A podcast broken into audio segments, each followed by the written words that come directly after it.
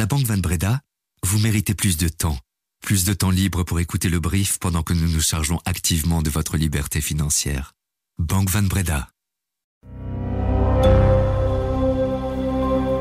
Bonjour, nous sommes le lundi 19 février et voici notre regard sur l'actualité, l'essentiel pour celles et ceux qui ont l'esprit d'entreprendre. Le brief de l'écho. Il est professeur et chercheur à Loussé-Louvain où il enseigne notamment la cybersécurité. Il est aussi spécialiste de l'intelligence artificielle. Il se décrit volontiers comme atypique dans son secteur, mais il est très présent sur les réseaux sociaux, mais autant pour euh, des raisons professionnelles que pour poster des photos de chats à adopter. Axel Leguet est mon invité ce matin. Bonjour Axel. Bonjour. J'avais trouvé ces éléments dans un portrait qu'on avait fait de vous dans l'écho en 2020. Cela correspond toujours à la réalité? Toujours à la réalité, un peu moins présent sur les réseaux sociaux. On va parler de techno évidemment ensemble et puis de la place qu'elle prend dans nos vies.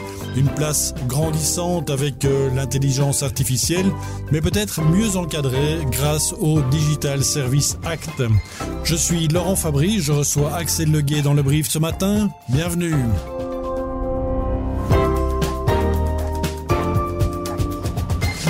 Le brief, c'est info, dès 7 heures. Le Digital Service Act, le DSA, retenez bien cet acronyme, on risque d'en entendre parler encore souvent. Le règlement de l'Union européenne sur les services numériques est entré en vigueur ce samedi. Il vise à mieux protéger les utilisateurs en imposant aux plateformes en ligne des obligations et des restrictions, finalement à la mesure de leur puissance. Alors très concrètement, qu'est-ce que cela change, cette nouvelle réglementation, et comment est-ce que cela va mieux protéger les consommateurs, Axel? Alors, on, est avec des, des, plateformes qui sont intermédiaires et, qui d'habitude, en fait, sont un peu dans le Far West. Hein, donc, elles ne sont pas très contrôlées.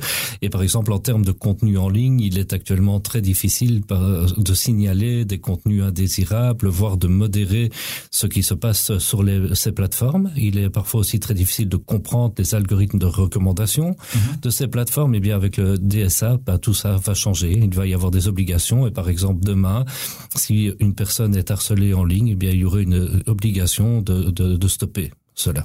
Alors globalement, ce règlement européen vise surtout 22 grandes plateformes et fournisseurs de contenu, des groupes qui sont ultra majoritairement américains ou non européens en tout cas. Est-ce que ce règlement aura une, une véritable portée sur ces groupes-là? Je pense qu'il va les amener à réfléchir parce que même si ces groupes sont américains et en effet ce sont surtout eux qui sont visés, mais n'oublions pas les groupes chinois, hein, mhm, TikTok euh, en, est un bel exemple.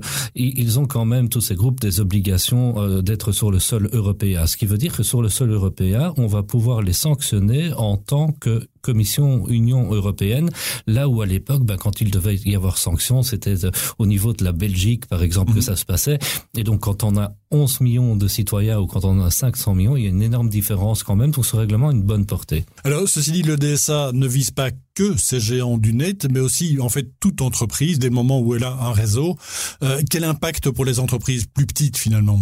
Eh, eh bien, effectivement, tout ce qui fait intermédiaire en fait est visé. donc, les entreprises plus petites devront aussi se, conformer, avoir des services de modération, faire attention à ce qui est posté en ligne.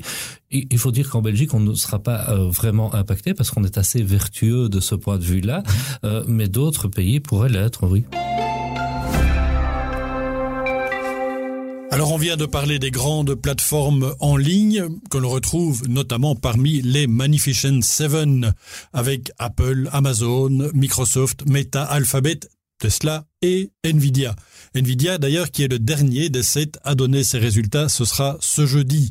Déjà cette semaine, le fabricant de puces dédié à l'intelligence artificielle s'est hissé à la quatrième place des plus grosses capitalisations boursières dans le monde, devant Alphabet et Amazon.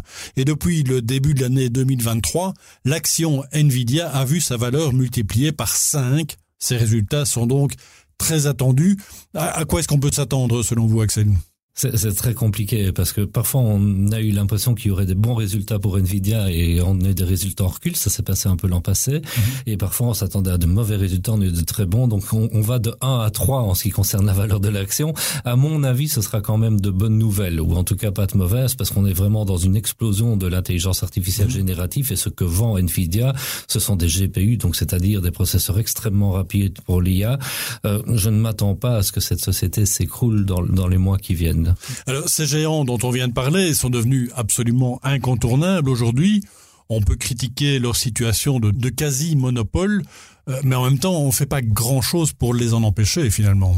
Non, on est dans le cas d'hypermarchés français. Moi, je, les compare à des hypermarchés. Ils deviennent tellement gros qu'ils n'arrivent plus à s'autogérer. Et donc, ça veut dire aussi qu'il y aurait en fait de la place pour des entreprises de taille plus petite, hein, qui pourraient être extraites de ces grands groupes. Mais c'est compliqué de créer cela. Alors, aux États-Unis, on le voit, OpenAI, en fait, n'est pas aussi grand euh, que Google, par exemple, ou que Microsoft. Et il y a eu une place pour OpenAI, alors que mhm. Microsoft et, Google faisaient déjà de l'IA. En Europe, c'est effectivement un peu plus compliqué parce que l'esprit d'entreprendre malheureusement euh, est un peu euh, en diminution hein, sur, notre continent, il faut pas se le cacher. Et aussi, euh, on fera peut-être le lien avec l'agriculture plus tard, parce que au niveau de l'administration, c'est extrêmement compliqué et extrêmement difficile d'entreprendre dans un pays comme la Belgique à l'heure actuelle. Et d'après le Financial Times, la Commission européenne s'apprêterait à infliger une amende de près de 500 millions d'euros à Apple en raison de sa politique sur son Apple Store. L'annonce pourrait être faite au début du mois prochain. Si Nvidia brille de mille feux, un tel succès, c'est essentiellement grâce à l'intelligence artificielle. L'acteur le plus célèbre dans le milieu, c'est évidemment OpenAI, mais le concepteur de ChatGPT n'est pas le seul ou n'est plus le seul sur le marché. Pas mal d'anciens employés d'OpenAI ont d'ailleurs créé des startups dans le même secteur, et parmi les rejetons d'OpenAI, il y en a un qui a été fondé par un Belge, tiens, avec d'autres anciens, Peter Abbey a créé en 2017 une société qui entend automatiser les grands entrepôts du commerce électronique. Covariant, c'est son nom, travaille entre autres pour Radial, la filiale américaine de Bipost. Alors le marché est encore vaste évidemment, mais est-ce que l'Europe n'a pas pris un peu de retard dans le secteur de l'intelligence artificielle? Alors oui, l'Europe n'a pas pris un peu de retard, il faut être très clair, elle a pris énormément de retard et elle peut le rattraper parce que ce qu'il faut bien se rappeler, et vous venez dans un exemple covariant, c'est qu'en fait beaucoup de personnes qui sont innovantes en intelligence artificielle sont des Européens qui vont mmh. dans des compagnies américaines ou, ou asiatiques, mais nous avons encore en Europe un excellent système éducatif et si demain on donnait à cet excellent système éducatif la transition pour entreprendre, je pense qu'on pourrait redevenir continent numéro un, là où à l'heure actuelle, il faut préparer notre population à ce que nous ne soyons plus que le quatrième continent de l'intelligence artificielle si les choses continuent en l'état. Vous évoquiez tout à l'heure la lourdeur administrative, la réglementation en Europe, parfois trop trop lourde. Euh, c'est ça le problème finalement en Europe? Alors, la réglementation n'est jamais le problème. Si on prend par exemple le règlement euh, pour la protection des données, le fameux RGPD, il était adopté en Californie. Donc la réglementation n'est pas un problème. Ce qui est un problème, c'est l'interprétation que l'on en fait, l'allongement de la vérification des règlements et, et, toute autre chose. Donc en fait, une bonne réglementation est bien, elle, ça, ça protège les citoyens et ça mhm. protège les investisseurs aussi. Donc ce, ce n'est pas négligeable. Par contre, il y a la mise en œuvre de la réglementation et en Europe, force est de constater que administrativement, ça ne va pas. On ne peut pas continuer comme ça. Alors d'intelligence artificielle, il lancera encore énormément de questions à Barcelone la semaine prochaine pour le Mobile World Congress. C'est la grand-messe de la téléphonie et de la technologie mobile. On y reviendra évidemment longuement la semaine prochaine, mais à votre avis, de quoi sera fait le téléphone portable de demain, Axel? Alors au, départ, il va être pliable, hein, c'est déjà le cas avec les téléphones actuels, mais demain, en fait, le téléphone portable, de mon point de vue, n'existera plus, dans le sens où il sera en vous puisqu'on parle de plus en plus d'humains augmentés. Donc mhm. pourquoi s'encombrer d'un téléphone, d'une pièce qu'on peut perdre, qui peut tomber, qu'on peut nous voler? Un téléphone portable de demain, il sera en vous avec une intelligence artificielle intégrée. Vous pourrez téléphoner en pensant, vous pourrez traduire en pensant, vous pourrez avoir plein de fonctionnalités, mais ce sera sous la forme d'un humain augmenté. Et Elon Musk a déjà évidemment commencé à regarder tout ça. On, on peut s'attendre à ça. Ça peut paraître atypique pour notre génération parce que on n'est pas préparé à avoir des puces partout en nous. Mais poser un peu la question aux jeunes de 10-12 ans à l'heure actuelle, demandez-leur si ça les choque, et en fait, pas tant que ça. En Ukraine, la Russie a enregistré une importante victoire ce week-end avec la prise d'Avdivka suite au retrait de l'armée ukrainienne à court de munitions. Samedi prochain, cela fera deux ans que les chars russes sont entrés en Ukraine, deux ans de guerre aux portes de l'Europe, une tension que l'on n'avait plus connue depuis la guerre froide, mais une situation qui a au moins le mérite de mettre en lumière la nécessité pour l'Europe de se réarmer, de restaurer ses capacités de défense et donc son industrie de la défense.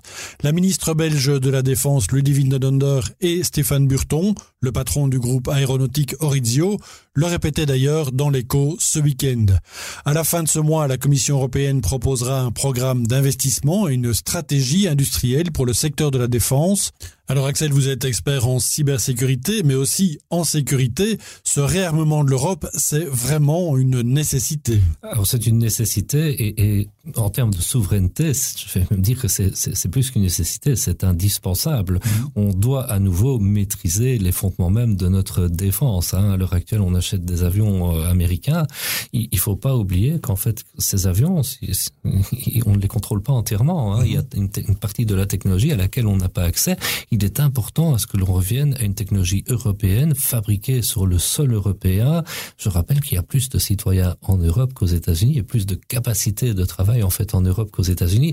Donc rien sur le fond ne l'empêche, mais évidemment il faut une volonté et une coordination. Et quand j'entends parler de tous ces plans qui s'accumulent, je me dis mais combien de temps faudra-t-il encore pour les mettre en œuvre alors que toutes les capacités et toutes les intelligences sont présentes et la volonté de travail est présente elle aussi. Donc il est vraiment temps de cesser de parler et d'agir. Alors cette guerre avec la Russie, elle ne se passe pas que sur le terrain militaire en Ukraine, elle passe aussi sur les réseaux sociaux. Il y a une véritable stratégie russe de désinformation pour légitimer la guerre en Ukraine, mais aussi pour faire pression sur les prochaines élections en Europe, Axel. Ah, c est, c est, les réseaux sociaux, en, en fait, c'est euh, la façon de communiquer avec un électeur. Hein. Les, les électeurs lisent plus vite les réseaux sociaux qu'ils n'écoutent la TV ou qu'ils n'écoutent leurs parents ou amis. Les -hmm. réseaux sociaux sont devenus une vérité Donc il y a beaucoup de données qui circulent sur les réseaux sociaux et qui contrôle ces données évidemment est puissant. Ce que la Russie a développé, c'est une capacité à pénétrer ces réseaux sociaux de façon plus ou moins insidieuse et de les influencer, donc d'influencer le contenu. Ils l'ont déjà fait par le passé en 2016 à l'élection de Trump, ils ont réessayé avec l'élection de Macron, les Français étaient un peu mieux préparés, donc ça s'est moins bien passé pour eux, mais ils réessayent régulièrement. Et je rappelle qu'il y a des grandes plateformes de, diffusion européennes qui régulièrement deviennent russes parce que à force de, de demande et de contenu, bah, l'algorithme de recommandation finit par, par, par, orienter un petit peu la façon de penser. Donc vous voyez, on, on peut faire ça au moment des élections. Euh, c'est ce qui a fait élire Donald Trump à l'époque. Il faut il faut pas l'oublier. Et c'est ce qui pourrait probablement le faire réélire euh, l'année prochaine. Alors nous reviendrons en détail sur ces deux ans de guerre et leurs conséquences pour nous, pour nos entreprises, dans un brief spécial qui sera en ligne ce jeudi. Le salon Batibao a ouvert ses portes ce week-end, il restera ouvert jusqu'à dimanche prochain. Batibo, c'est le plus grand salon de la construction, de la rénovation et de l'aménagement, alors même s'il est un peu en perte de vitesse comme d'autres grands salons. Et dans la construction aussi, Axel, la technologie est omniprésente. Ah, la domotique, la domotique, la régulation, on a des panneaux solaires, on a des pompes à chaleur.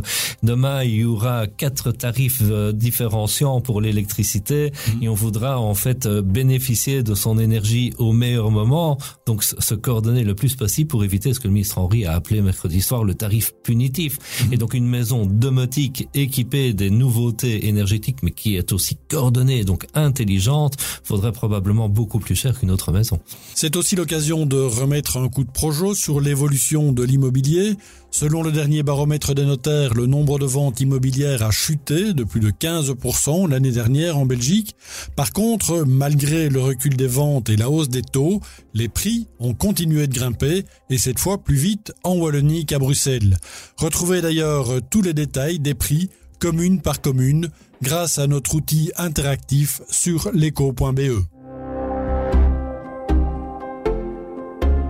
Quelques dates à retenir cette semaine. Aujourd'hui, une conférence de presse de Ursula von der Leyen qui pourrait annoncer sa candidature à un nouveau mandat de présidente de la Commission européenne. Mardi, donc demain, résultat de Barclays, de Carrefour et de Walmart notamment. Vendredi, ce sera au tour de BASF et de Allianz. À suivre également cette semaine, l'indice européen Stock 600 qui pourrait dépasser son niveau record de janvier 2022 à 494,35 points. Il était à 491 points vendredi à la clôture. Et puis samedi, ce sera l'ouverture du salon de l'agriculture à Paris, ce qui promet d'être assez chaud dans le cadre de la grogne agricole que l'on connaît actuellement partout en Europe.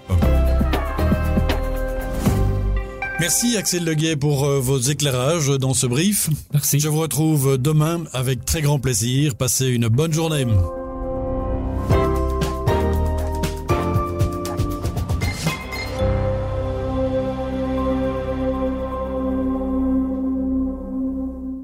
À la Banque Van Breda, vous méritez plus d'équilibre, plus d'équilibre financier, plus d'équilibre financier pour vous et votre entreprise pour pouvoir vous concentrer sur votre équilibre vie professionnelle, vie privée. Vous méritez également plus de Banque Van Breda pour votre vie professionnelle et privée. Banque Van Breda, réservée aux entrepreneurs et aux professions libérales.